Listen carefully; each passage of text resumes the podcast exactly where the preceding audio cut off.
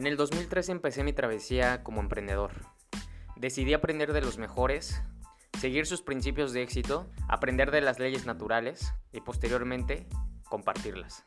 Hoy soy un amante del desarrollo personal, pues me ha transformado, me ha permitido tocar miles de vidas, provocándome un sentimiento de satisfacción total por todo esto. En el transcurso de mi camino me he dado cuenta que ganar millones no es solamente el objetivo, que tener fama o reconocimiento no te llevará a la plenitud ni al propósito de vida. Así que decidí enfocarme en desarrollar fueras de serie. Y lo primero que tenía que hacer era yo. Enfocarme en seis áreas de la vida, en amor, espíritu, relaciones, finanzas, salud y trascendencia. Fuera de serie es aquella persona que sobresale del statu quo en estas seis. De esta forma, se puede ser un ejemplo de impacto íntegro hacia la sociedad. La gente puede ser exitosa en un área, pero incluso dentro de la gente exitosa se puede ser uno más del montón. Escucha esta serie de podcasts que son una herramienta poderosa para salir de las masas, para dejar de tener resultados iguales a los demás. No seas uno más del montón. Sé un fuera de serie. Acompáñame en esta travesía.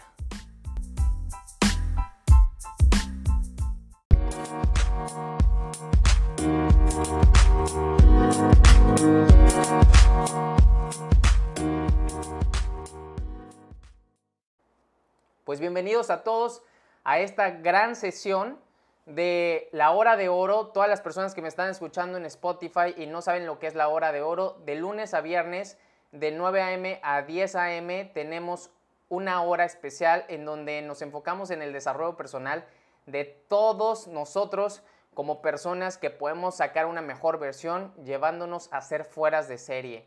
Es un tiempo que le dedicamos a nosotros mismos, por eso se llaman horas de oro, para que podamos eh, ver de una perspectiva diferente e interpretamos eh, el mundo de una forma muy diferente al que hoy lo estamos viendo, sintiendo y experimentando.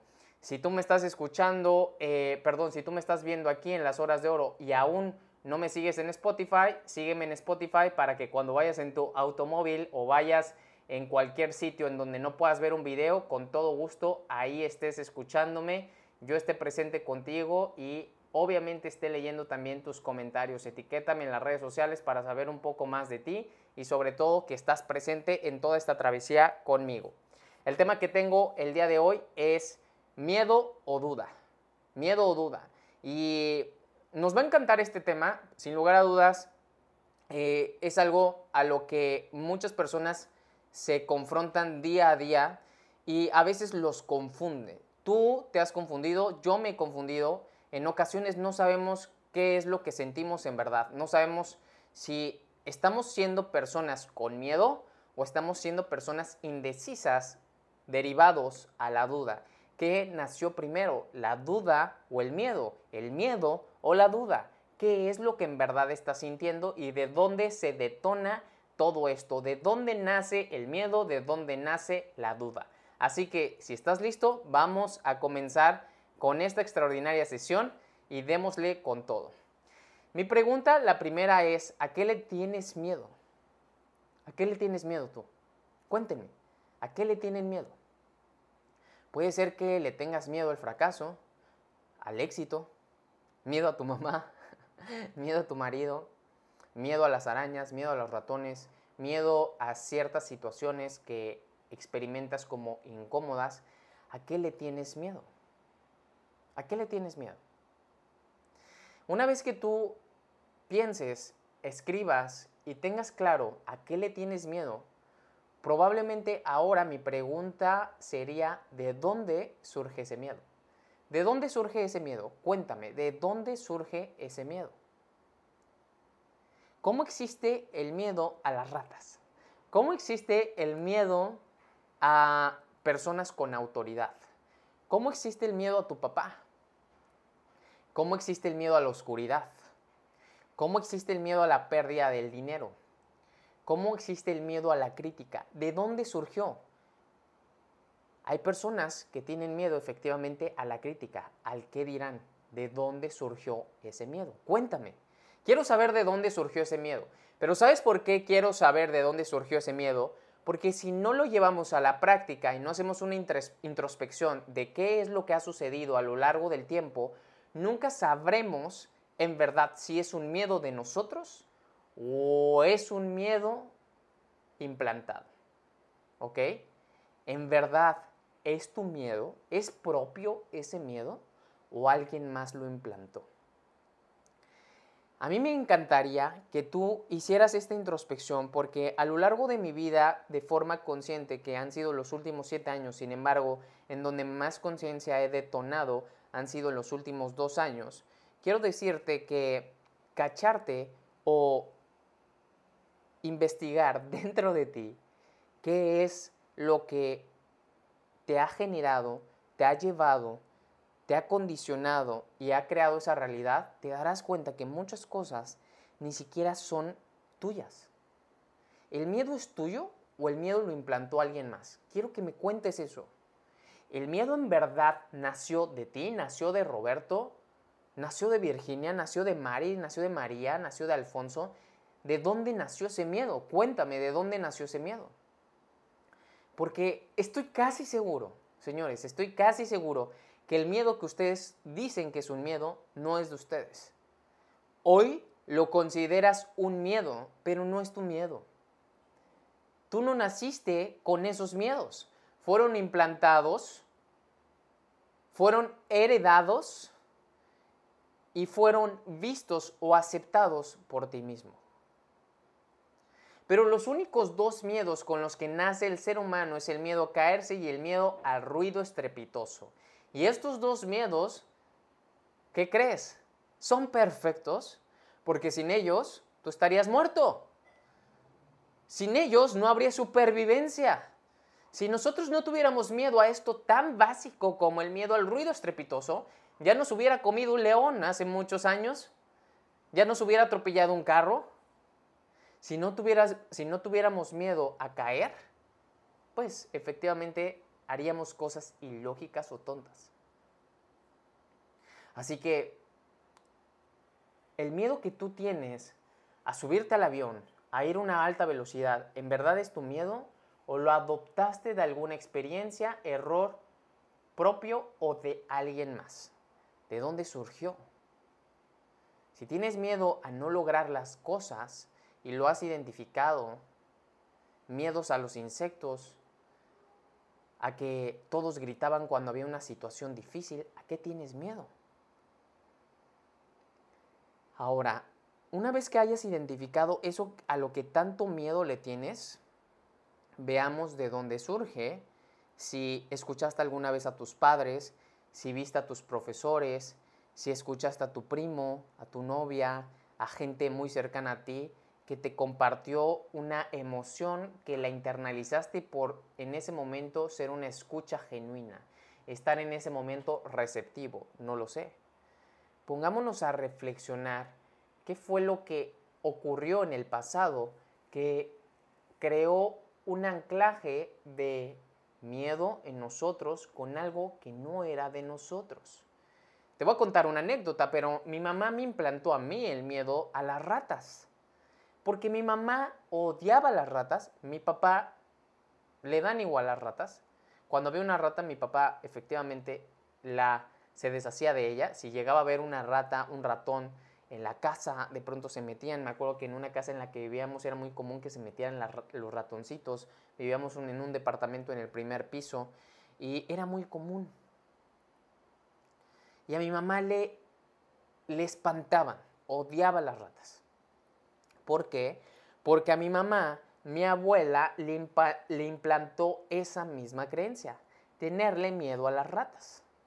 Ahora, no sé quién le implantó esa creencia a mi abuela, pero lo que sí te puedo asegurar es que el miedo a las ratas no es mío, pero hoy tengo miedo a las ratas. No me gustan las ratas. Y si tú ves, es un animal, como otro, ¿sí? Todos hacemos referencia a que son grotescos, pero hay ratas de campo, pero también le tienes miedo a las ratas de campo. Y no es un animal grotesco, viven en el campo, en la tierrita, comen maíz, comen plantíos, etc. Pero ¿por qué le tenemos miedo? Solamente por ser ratas. Solamente por ser animales que eh, la mayoría de la población considera grotescas, que viven en las coladeras, etcétera, ¿cierto? Y así quiero que pienses que hay muchos miedos en tu vida. Hay muchos miedos que hoy los consideras reales porque efectivamente fueron heredados, fueron compartidos y fueron experimentados por otras personas que consideras cercanas que te compartieron sus miedos, no con el afán de que tú les tuvieras miedo, pero al momento de presentárseles ellos esa vivencia, ahora tú sientes el mismo miedo. Qué increíble, ¿verdad? Ahora, no nos basemos en las ratas porque no se trata de hablar de ratas, se trata de que tú veas los miedos en las finanzas, que veas los miedos que sientes efectivamente en la economía, que sientes al emprender, que sientes al invertir, que sientes al experimentar un arranque de negocio, un nuevo proyecto. Todo lo que nosotros experimentamos como miedo en el emprendimiento, en los negocios, en las empresas, en las maneras de salir adelante también como un trabajo, todo eso también fue implantado por alguien más. No fue tu miedo, es el miedo de alguien más, es el miedo de tu mamá, es el miedo de tu papá, es el miedo de tus amigos. Hay muchas personas que tienen miedo de no casarse a temprana edad, por ejemplo, y es un miedo social heredado muy fuertemente.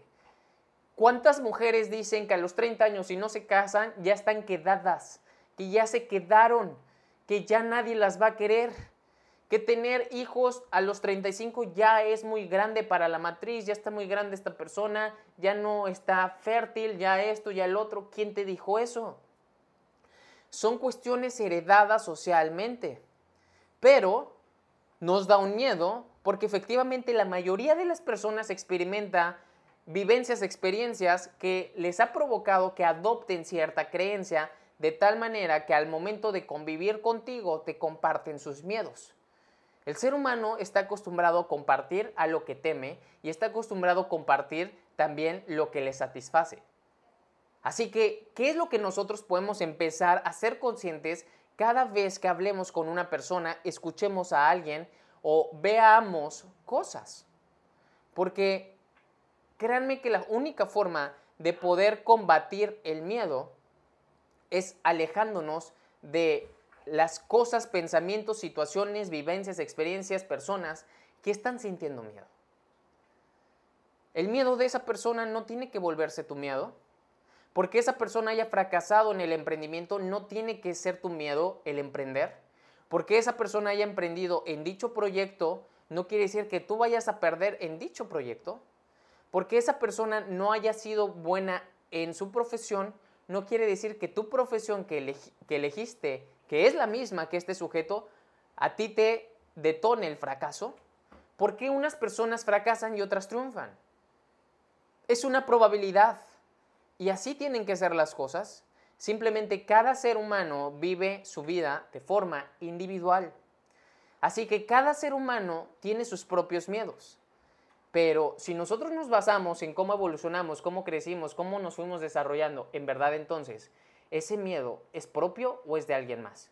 En verdad, ese miedo nos ha detenido y fue de nosotros o fue de alguien más. Entonces, ¿quién te detuvo y quién te está deteniendo? Lo que te ha estado deteniendo es la cuestión social. Son las creencias implantadas y programadas por alguien más.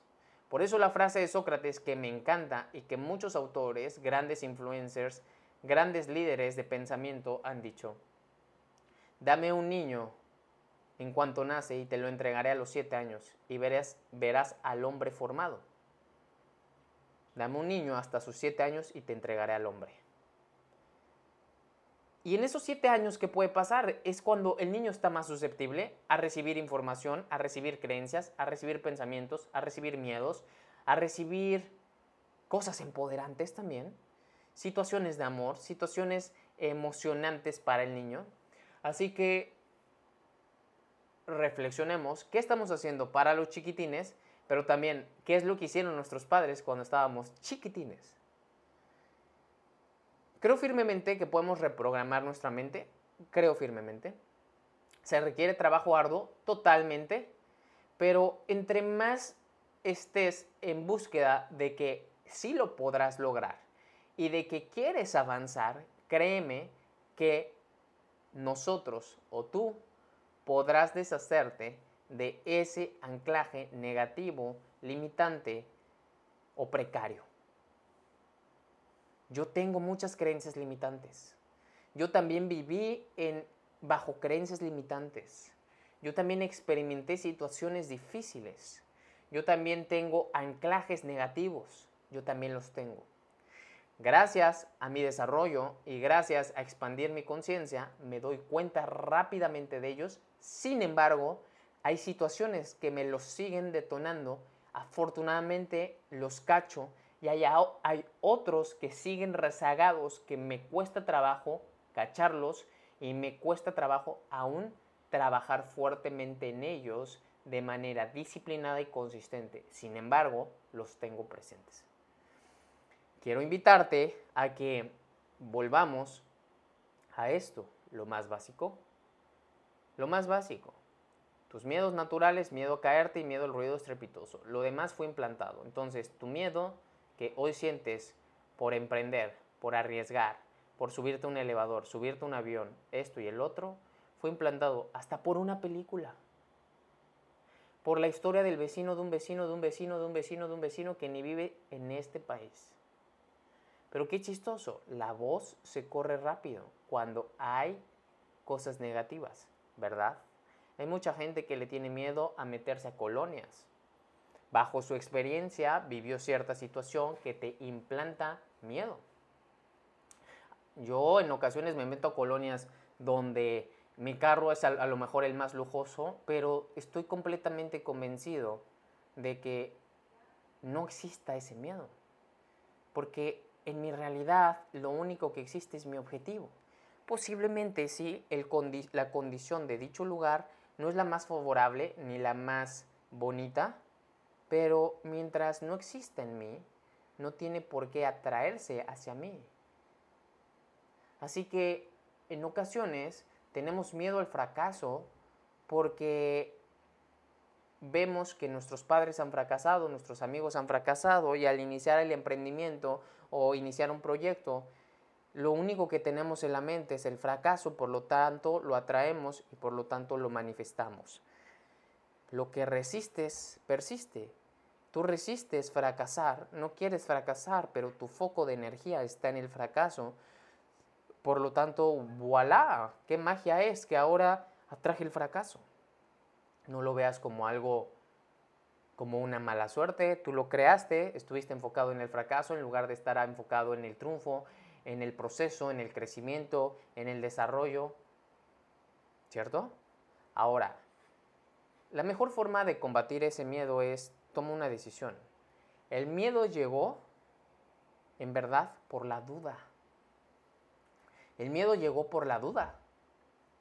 Porque si el miedo no existe como tal, en inglés el acrónimo de miedo de fear es false evidence appearing real. Falsas evidencias que parecen realidad, pero tu realidad recuerda que es subjetiva, es bajo una individualidad. Tu realidad es tuya, no es mía. Yo no le tengo miedo a las alturas, tú sí, y esa es tu realidad.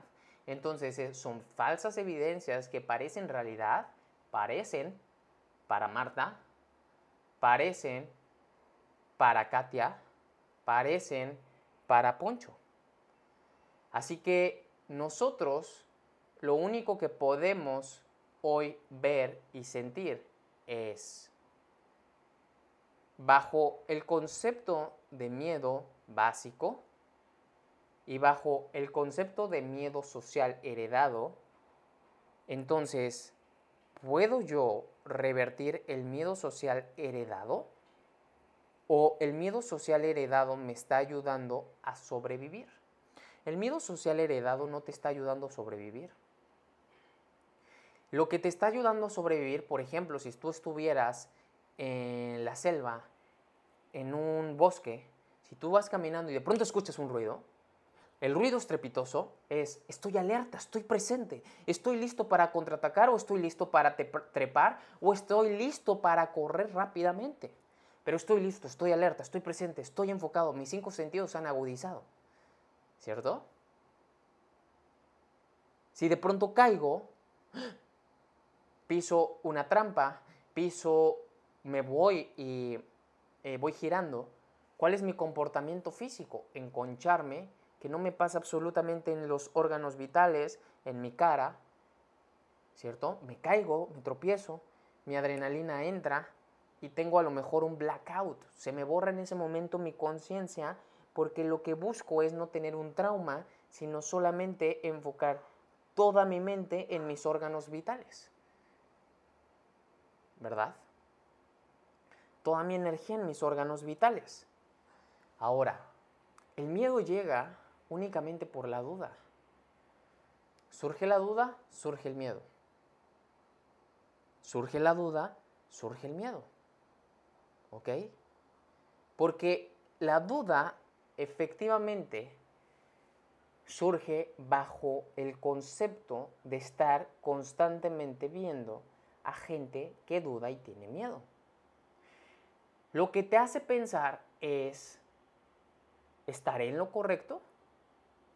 ¿Será este el camino? ¿Estaré haciendo bien las cosas? ¿Esto me llevará al éxito? ¿El obedecer las reglas me hará triunfar? ¿El quebrantar las reglas me permitirá crecer más? Es una duda. Está en duda todo. Pero, ¿en verdad fue la duda lo que generó el miedo? La duda efectivamente nace de que otras personas viven bajo lo mismo, bajo la duda y bajo el miedo. Porque, ¿por qué dudarías de ti? ¿Por qué dudas de ti? Solamente quiero que te pongas a pensar, ¿por qué en verdad dudas que puedas ser millonario? ¿Por qué en verdad dudas que puedas tener un extraordinario cuerpo? ¿Por qué dudas de que puedas tener a la persona perfecta al lado de ti como pareja? ¿Por qué dudas vivir una vida de ensueños libre financieramente impactando la vida de muchas otras personas? ¿Por qué dudas? Solamente pregúntate por qué estás dudando. ¿De dónde surge esa duda? Cuéntame, ¿de dónde surge esa duda? ¿Qué ha pasado? ¿Esa duda surgió naturalmente? O surgió bajo un contexto. Porque si nosotros viviéramos en un mundo de abundancia, que lo vivimos, si nosotros viviéramos en un mundo vasto, que lo vivimos, y si nosotros viviéramos en un mundo positivo, que también lo vivimos, nada más que elegimos ser contaminados por creencias, pensamientos, palabras, y acciones de gente que está en otra sintonía. Pero si nosotros viéramos la abundancia constantemente, si nosotros percibiéramos eso constantemente, ¿en verdad dudaríamos? Cuando tú confías en una persona, ¿dudas de él o de ella? Cuando una persona de verdad es congruente, es íntegra y su código de trabajo ético te demuestra confiar en él o en ella, ¿dudas? ¿En verdad dudas cuando confías? Creo que no. Entonces, ¿cuál es el inverso de la duda o de las desconfianzas, si lo quieres ver así? La fe. La fe. Tú no dudas por el simple eh, hecho de yo voy a dudar de ti yo quiero hacerte la vida imposible, yo dudo de ti. Ah, me estás diciendo esto, dudo de ti. No, yo lo dudo, yo lo dudo. Te cuentan una idea, lo dudo. Te comparten algo, lo dudo. Pero la duda es natural o se implantó bajo la experiencia social, bajo el contexto, bajo la crianza. ¿Qué pasaría si en lugar de dudar hubiera fe? ¿Qué pasaría si en lugar de implantar o sembrar la semilla de, la duda, sembráramos la semilla de la fe y de la confianza? Hay un libro que me gusta mucho de Stephen Covey que se llama Confianza, el factor confianza, el factor que lo cambia todo. Ese libro debería de ser esencial y debería de ser vital para todos nosotros, porque sin lugar a dudas, la confianza propia y la confianza hacia los demás va a crear un ambiente completamente diferente al de la duda y el miedo. ¿Qué pasa cuando tú sabes cuál es el final de la película? Ya ni siquiera te emociona tanto. Es entretenida si quieres pasar un tiempo con tu novia, con tu esposa. ¿Qué pasa cuando ves una película dos veces? La primera vez la ves así, oh, no sé qué va a pasar, pero es increíble. Pero la segunda vez, hasta agarras tu celular a veces y te pones a mandar un mensaje. Ya sabes qué va a pasar. No hay duda de lo que va a pasar, ya la viste. Cuando tú sabes qué va a pasar contigo, no hay razón por la cual tengas duda o miedo. Pero ¿por qué no sabemos qué va a pasar con nosotros? No sabemos qué va a pasar con nosotros porque no nos hemos dado un tiempo de diseñar qué queremos que pase con nosotros. ¿Tienes miedo a pensar en tu futuro? ¿Tienes duda de pensar en tu realidad que quieres manifestar? ¿O simplemente te quieres quedar en esta zona en la que hoy estás y ver qué nos da la vida? Si es bueno o si es malo, ni modo. Yo tendría miedo a eso, de dejarle a la vida que me presente lo que ella tiene preparado para mí. Yo bajo libre albedrío elijo mejor la situación por diseño de lo que quiero experimentar o de lo que quiero vivir. Así que, ¿tú confías o desconfías? ¿Dudas o tienes fe? Yo he fallado muchas veces. Ahora, ¿dudas de ti porque has fallado muchas veces? ¿Dudas y te da miedo volver a hacerlo? ¿Cuántas veces has intentado emprender? No intentes emprender, emprende. No intentes ser el mejor, sé el mejor. No intentes hacer una dieta, haz la dieta. No intentes estudiar, estudia todos los días. No intentes compartir, comparte genuinamente todos los días. La gente falla, la gente fracasa. Sí, yo fracaso, sí. Yo me equivoco muchas veces. Yo he perdido dinero enormes cantidades. Pero ¿sabes qué? Aprendo. Me rindo. Y elijo enfocarme en mi proceso lleno de confianza y de fe. Así que, hoy tengo miedo, hoy tú tienes miedo, yo tienes duda. Tienes duda de que el proyecto que has elegido emprender, de que la empresa en la que te acabas de inscribir, de que el producto que estás ocupando, dudas de esto, posiblemente no es que dudes de eso, dudas de la duda de alguien más.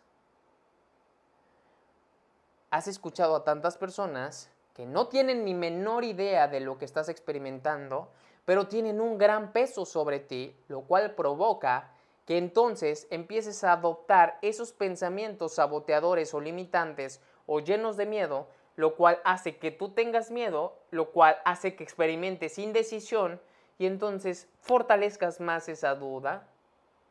Y efectivamente lo que ya estabas germinando termina de germinar y da un fruto total a la paralización al miedo rotundo, lo cual no te permite accionar en lo absoluto. ¿Qué es lo que nosotros tenemos que ver en este preciso momento? La fe es lo que te va a permitir conectarte con todo lo que deseas. La duda es lo que te permitirá conectarte con todo lo que no deseas. Pero lo que no deseas también lo deseas. ¿Cómo? Yo no deseo ser infeliz, pero lo que resistes persiste. Yo no deseo ser pobre, pero lo que resistes persiste. Yo no deseo que me pongan el cuerno, pero lo que resistes persiste. Entonces, lo deseas y tus deseos son órdenes. Así que, mejor, enfócate en lo que sí deseas Porque la fe es como el Wi-Fi. Te permite conectarte con todo lo que deseas a pesar de que no lo veas. Yo no veo el Wi-Fi. No puedo agarrar el Wi-Fi. No sé cómo es el Wi-Fi. ¿Qué color tiene el Wi-Fi? ¿Cómo viaja el Wi-Fi? No lo veo. Enséñenmelo. Porque tengo que verlo para creer. Ese es el poder de la fe. La fe te conecta con todo lo que deseas. No hay una persona en el mundo que haya podido lograr su grandeza con miedo. No existe ninguna persona en el mundo. No existe. Así que analicemos si estamos llenos de duda o estamos enfocados en la fe y estamos sembrando fe y estamos germinando fe y estamos cultivando fe y estamos cosechando nuestros buenos actos de fe. Así que, ¿qué es lo que en verdad deseas? Where focus goes, energy flows. Hacia donde va tu enfoque, tu energía se está transportando. Si tu energía se está transportando hacia eso que estás enfocado, entonces ahí estarán tus resultados. Justamente ahí estarán tus resultados. Enfoquémonos en lo que sí queremos crear. Enfoquémonos en nuestra realidad. Tu realidad es individual, pero puedes elegir la que quieras manifestar. La duda no te suma, no te suma la duda, te resta tu poder vital. Así que te invito a que analices esto. Mantén virgen tus oídos, ten control en tus pensamientos. Se trata de ti, no dudes de ti. Los demás pueden dudar de ti. ¿Y tú dudar de ellos? Pero no dejes que nada te haga dudar. Cuando tú tienes claro hacia dónde vas y tienes claro tu deseo y tienes una razón fuerte para lograrlo, no dudes. Solo hazlo. Solo hazlo, solo hazlo, solo hazlo. Porque si tú ya sabes cuál es el resultado, si tú ya sabes la satisfacción, si tú ya sabes qué es lo que se siente estar ahí, ¿vale la pena ejecutar todos los días para lograrlo? Totalmente. ¿Vale la pena dudar y retroceder? ¿Vale la pena dudar e irte a la tierra de los perdedores? ¿O vale la pena accionar y tener fe, dar pasos ciegos de fe para acercarte a la tierra de las leyendas? Acercarte a la tierra de los sueños. Yo prefiero vivir la vida de mis sueños y soñar mi vida. Sueña la vida de tus sueños y vive tu vida. ¿Sale? Ahora, conoce tu potencial, aventúrate aventúrate y la única forma de nosotros poder sacar nuestro mayor potencial es teniendo fe. Si tú dudas, ¿cómo puedes sacar el mayor potencial? Hay una anécdota que dice Tony Robbins que me encanta, viene en su libro Despertando el Gigante Interior, que cuando lo leí entendí muchas cosas y entendí la frase Where focus goes, energy flows que él la comenta siempre que puede. Cuenta que cuando tuvo la experiencia de poder manejar un automóvil de Fórmula 1 que va por encima de los 350 kilómetros por hora, en donde simplemente el movimiento menor del volante hace que tú puedas voltearte y lo único que requieres hacer es mover el volante un grado para dar una curva cerrada bajando tu velocidad algo que él experimentó fue un completo breakthrough o, romper paradigmas en ese momento acerca de lo que efectivamente la mente del ser humano te hace trampa constantemente. Tú como principiante y nunca haber manejado un auto de la Fórmula 1 que viaje a 350 kilómetros por hora, Tú no quieres estrellarte, ¿cierto? Pero ya está en tu mente eso. Tienes miedo de estrellarte. Y entonces en el miedo a estrellarte está el dominio de tus emociones. Estás sintiendo una emoción que aún no pasa, que se está convirtiendo en tu realidad, lo que te está permitiendo accionar de tal manera que te orille a provocar dicho resultado. Porque bajo la duda y bajo el miedo, tus cinco sentidos eh, se agudizan, pero tu adrenalina sube, lo cual te permite únicamente reaccionar de forma natural y de supervivencia, más no de forma consciente y enfocado hacia lo que de verdad debes hacer en ese momento. Claramente está que una persona cuando va a chocar a altas velocidades, lo único que hará es protegerse el rostro, alejarse de la zona de impacto, enconcharse posiblemente, cerrar los ojos. Es lo único. Cuando Tony Robbins iba manejando en esa autopista de Fórmula 1, iba un asesor a un lado. En una curva no la tomaron bien y se fueron a la zona de arena y estuvieron a punto de estrellarse en un muro de contención. En ese momento, dice Tony Robbins que lo único que él estaba viendo era el muro de contención y estaba viendo en dónde se iba a estrellar. El asesor enseguida le dijo, el asesor estaba presente, estaba consciente, sabe lo que siente el conductor.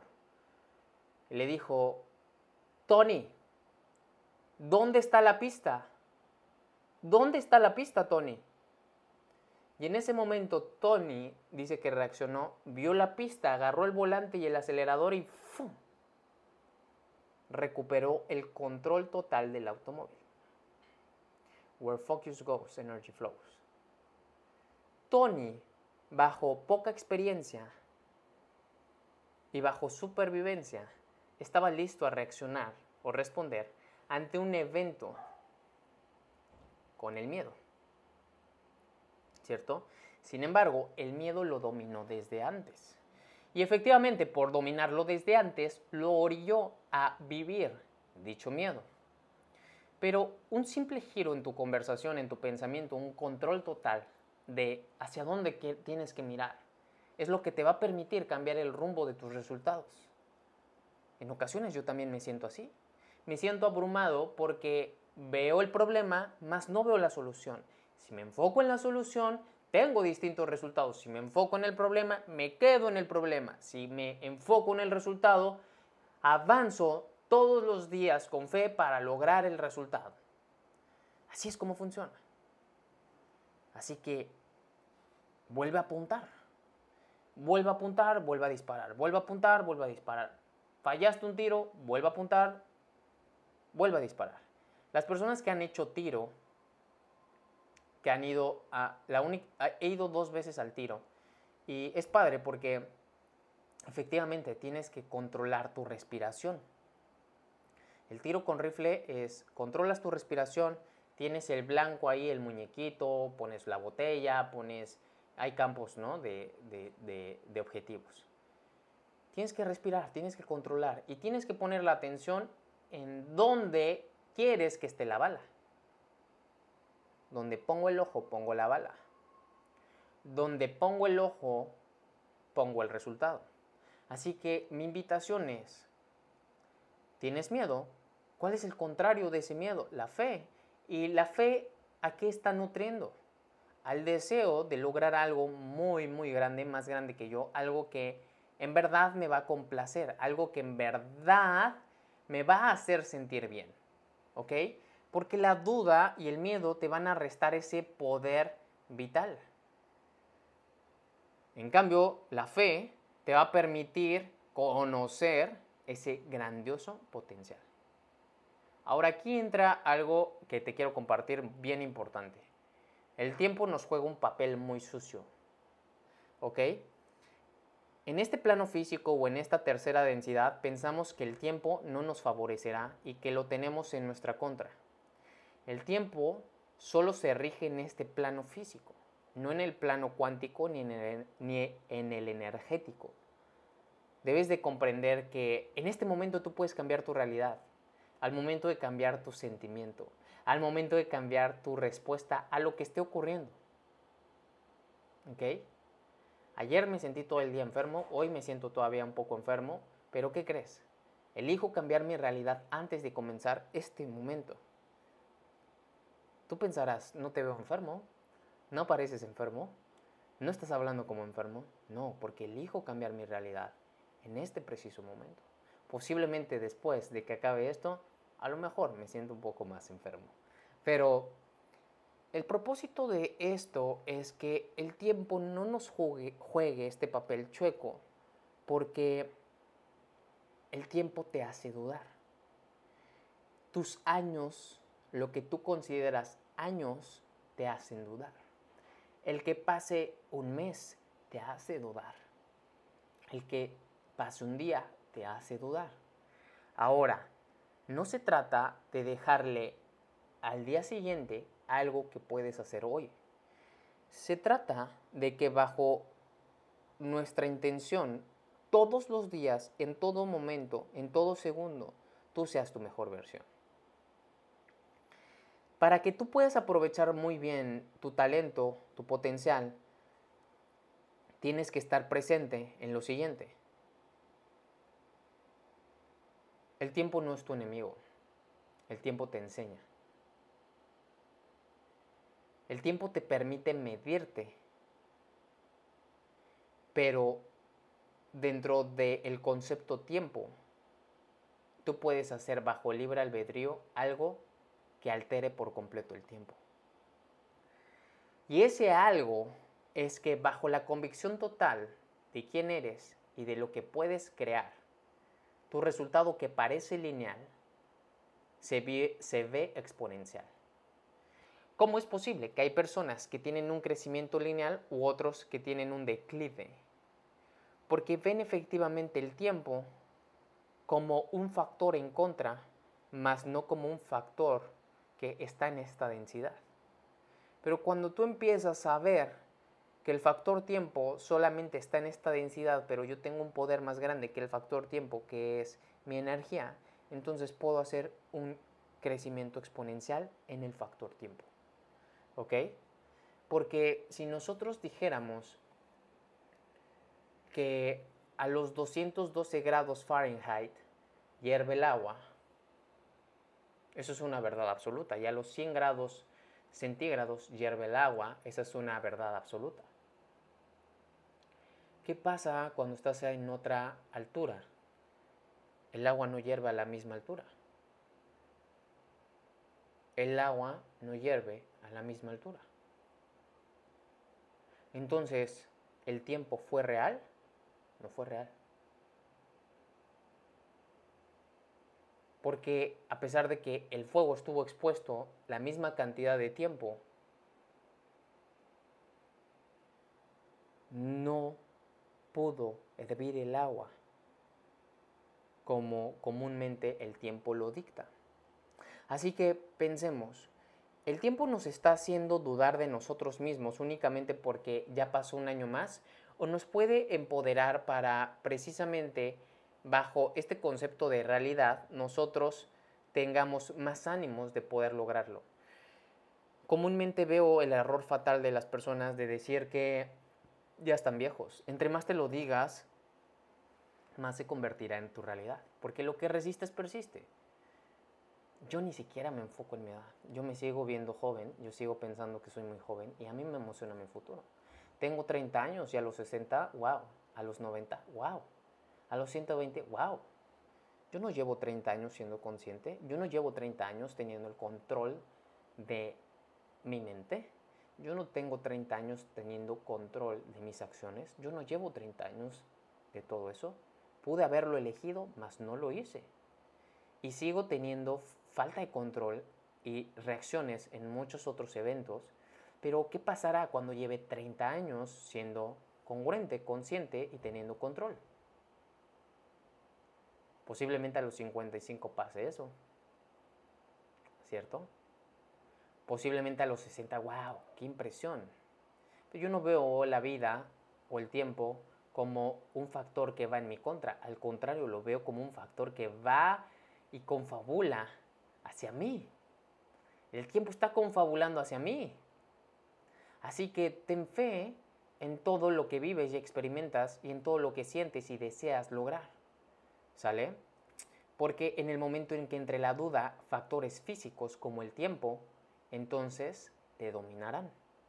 Esa es la razón por la cual el ego del ser humano hace que el tiempo los envejezca tan rápido.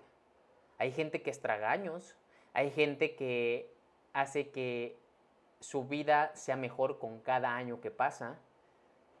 Piensan que los 40 fue la época de oro, pero hay personas que a los 50, 60 están teniendo su época de oro. ¿Qué es lo que sucede en esos aspectos? Es simplemente una percepción de duda y de fe. ¿Ok?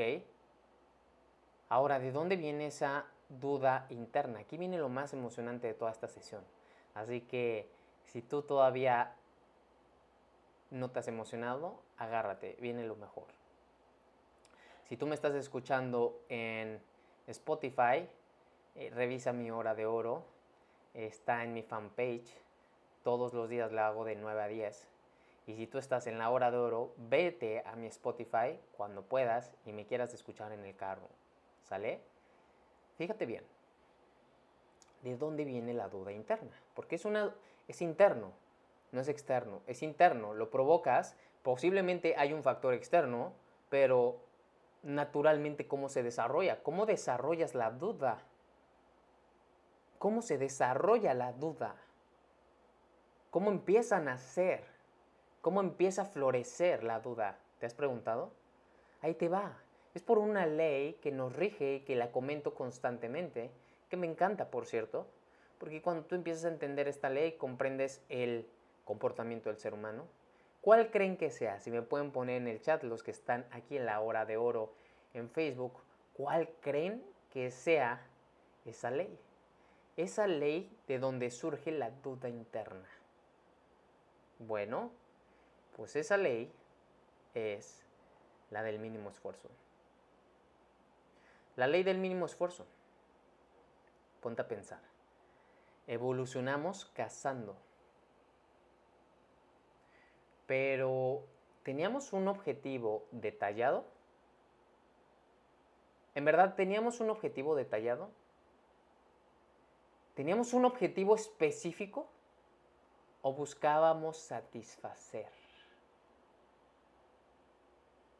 Tú no buscabas hoy comer liebre o el, nuestro antecesor no buscaba comer liebre hoy, no buscaba hacerse unas patatas con mantequilla y sal y un poquito de queso cheddar, no buscaba comerse un bisonte hoy, no buscaba comer un elefante hoy, no buscaba comer un mamut o un perezoso de 8 metros, no, buscaba comer.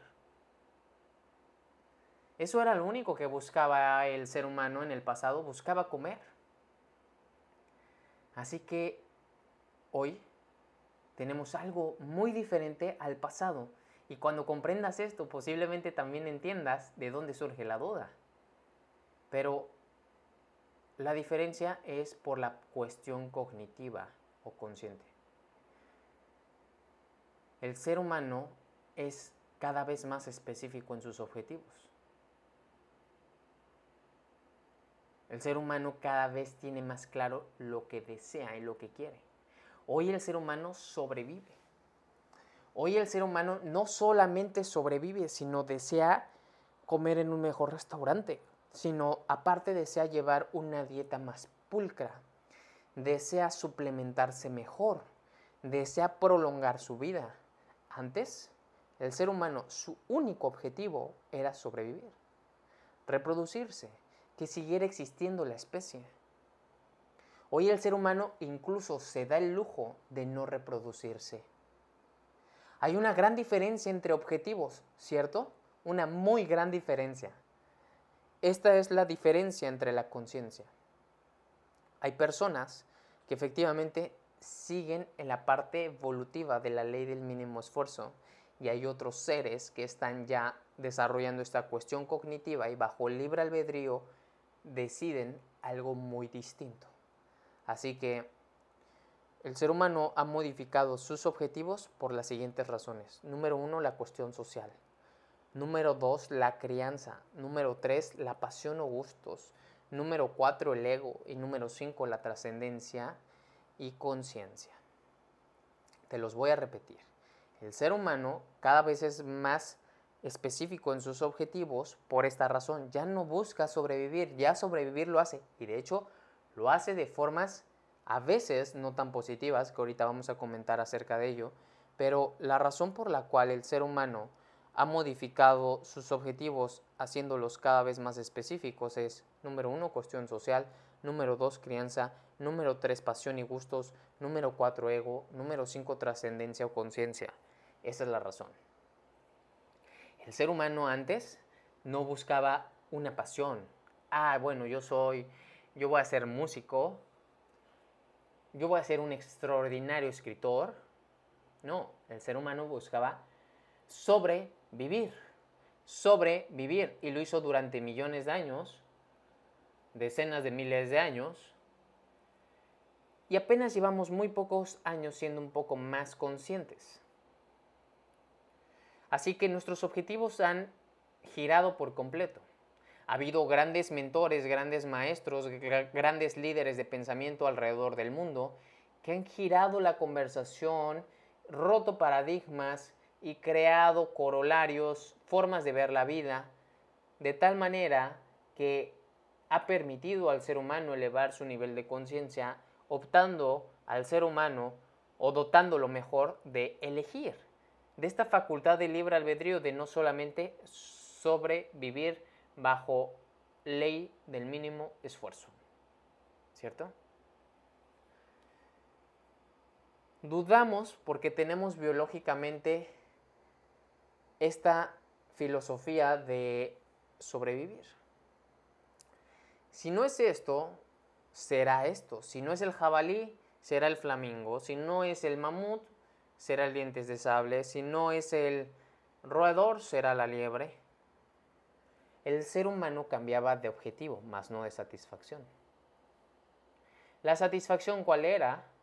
La satisfacción era el poder sobrevivir, el poder comer para sobrevivir, una satisfacción de sentirse bien y sobrevivir. Pero cambiaba el objetivo, no la satisfacción. Hoy el ser humano es más consciente, no busca sobrevivir solamente, está en búsqueda de un propósito. Es simple sobrevivir y se puede hacer de la forma positiva bajo un equilibrio o se puede hacer bajo la parte negativa y desequilibrando. ¿Ok? Por el otro lado, el ser humano menos consciente sigue buscando la supervivencia. ¿Y cómo lo puede llegar a hacer? secuestrando, matando, robando, hurtando, extorsionando, haciendo trata de blancas, vendiendo drogas, traficando, etc. El ser humano puede sobrevivir, puede cumplir con esa satisfacción de comer, de sobrevivir, ¿cierto? Sin importar qué pase, sin importar que nos deshagamos de nuestra propia especie posiblemente, o de otras especies. Pero el ser humano un poco más consciente, el cual ha dejado a un lado o está trabajando en ir en contra de la ley del mínimo esfuerzo, que solamente te permite sobrevivir, está desarrollando su cuestión cognitiva y consciente, lo que le permite ir en búsqueda de un propósito. El ser humano no es muy común en las épocas después de Cristo que esté enfocado únicamente en un propósito el ser humano sigue basándose después de la era de Cristo en únicamente sobrevivir y satisfacer ciertas necesidades regidas bajo el ego. Y al experimentarlas, el ego los fortalece. Pero cuando el ser humano decide enfocarse en un propósito, es cuando completamente cambia la percepción de su acción. Así que pensemos. La vida de una persona un poco menos consciente es más simple y puede parecer precaria, porque su objetivo está en, satisfacer únicamente lo esencial. Pero la vida de una persona en búsqueda de un propósito parece ser un poco más complicada al comienzo, pero será más satisfactoria a largo plazo. Y la razón es muy simple. Vivimos hoy en una sociedad en donde no estamos basados únicamente en la naturaleza. Hay urbanización, tecnología, avances en ciencia y conciencia. Por lo tanto, hay dos vertientes, la parte consciente y la parte inconsciente. La gente que está haciendo más práctica la vida de forma que se mantenga un equilibrio y enfocado hacia el interés genuino, está haciendo la vida más simple a largo plazo. Al principio puede parecer complicada, pero le da una mayor satisfacción. Y esto te lo cuento con el afán de que veamos de dónde surge la duda. ¿Ok? Porque al momento de nosotros regirnos bajo la ley del mínimo esfuerzo y que la ley del mínimo esfuerzo nos ha dominado durante muchos años, a mí me dominó durante muchos años y tengo secuelas de la ley del mínimo esfuerzo y a la mayoría de las personas los domina la ley del mínimo esfuerzo, nos entra la duda de saber si trabajamos en un propósito o saber si nos enfocamos en hacer algo más que solo trabajar. La gente es impresionante, pero trabaja por ganar dinero. Eso es una ley del mínimo esfuerzo, a pesar de que tú no lo creas. Hace muchos años, hace cuatro años, no muchos, no es cierto, hace, no, sí, hace cuatro años hice un video que a muchos no les gustó, no me arrepiento en absoluto, pero se llama ¿Por qué te prostituyes? Y a lo mejor pensarás, pues yo no me prostituyo, se lo hiciste a alguna prostituta y no. El video está enfocado únicamente a toda aquella persona que ha renunciado a sus sueños y está trabajando por solo ganar dinero. Porque cuando empiezas a ser más consciente y dejas a un lado la ley del mínimo esfuerzo, créeme que trabajar por dinero no te llevará a ningún lado que te brinde felicidad, satisfacción, plenitud o júbilo. No te llevará. Ganar dinero debería de ser la consecuencia de hacer una pasión, de hacer algo que nos gusta, en implantar valor, compartir valor, dar valor. Pero nos enfocamos en la satisfacción propia como lo hacíamos antes lo cual nos hace dudar de trabajar más o enfocarnos más hacia los demás o enfocarnos en un propósito. Tu supervivencia está anclada en ti. Y eso es lo que nos hace dudar y no tener fe. Y es lo que nos hace crear un miedo. Porque es más fácil, escucha esto, es más fácil dudar es más fácil dudar y dejar de ejecutar hacia un propósito porque tengo miedo de que fracase y entonces al fracasar no provea a mi familia, no provea a mí mismo y entonces muera porque no como, porque no tengo lo mínimo, ¿cierto? Empieza a haber mucha duda. Pero si te das cuenta, la duda nace de la supervivencia, nace de aquella ley del mínimo esfuerzo que nos domina. Cuando tú empiezas a trabajar fuertemente en tu propósito, te darás cuenta que tu mayor activo será la fe. Ese será tu mayor activo. La fe, la fe, la fe. Únicamente eso. Yo te invito, con toda esta sesión que te acabo de compartir, enfócate en la fe. Enfócate en la fe porque es el único catalizador hacia el miedo o la duda. La duda ya vimos de dónde se genera, el miedo también de dónde se genera. Sin embargo, creamos duda, creamos miedo. Y ese miedo lo compartimos a más personas, pero ese miedo jamás fue de nosotros. Y esa duda viene de una ley que nos permitió sobrevivir. Pero hoy tú no buscas sobrevivir. Porque si buscaras sobrevivir, entonces no sentirías a veces emociones que te frustran como estaré en lo correcto, voy en el camino adecuado, me gusta lo que hago. El Homo sapiens, el cazador-recolector, no pensaba, ¿me gusta lo que hago? ¿Voy en el camino correcto? ¿Estoy en búsqueda de mi propósito? Eso no hacía el cazador. El cazador sobrevivía. Y esa es la diferencia entre una persona más consciente a una menos consciente. La persona menos consciente busca sobrevivir a su manera, llevar alimento a su manera. No importa que esté 20 horas en Uber, no importa que esté 18 horas bajo el sol, no importa que robe, no importa que eh, maltrate, no importa que se emborrache. Hay muchas formas. Pero no está satisfecho con ellas. Pero, bajo la ley del mínimo esfuerzo, ha decidido accionar en ella. ¿Ok? No existe la fe hacia un objetivo deseado, sino su objetivo únicamente ha sido él mismo. ¿Sale? Espero que este podcast y esta sesión de la hora de oro haya sido satisfactoria para ti. Me encantó poder estar aquí contigo. Ha sido fantástico compartir ya una hora de contenido de valor para todos ustedes. Como cada jueves, no te lo pierdas, tenemos un tema preparado. Y bueno, todos los días en la hora de oro de 9 a 10 a.m. Sabes que tenemos también temas muy padres que siempre eh, nos hacen pensar y tener una reflexión ardua en nosotros.